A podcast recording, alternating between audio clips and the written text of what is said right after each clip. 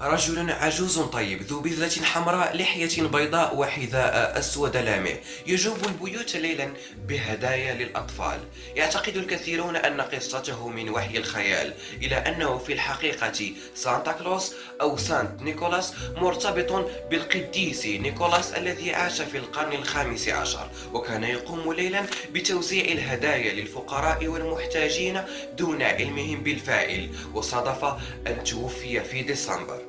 أما صورته التي نعرفها اليوم فقد ولدت في قصيدة The Night Before Christmas على يدي الشاعر الأمريكي كلارك موريس سنة 1823 ثم رسم أول مرة على يدي أمريكي آخر هو توماس ليس توماس شيلبي إنما توماس ناست سنة 1881 في جريدة هاربرس ضمن ما قيل أنه حملة ترويجية لشركة كبرى. في أمان الله.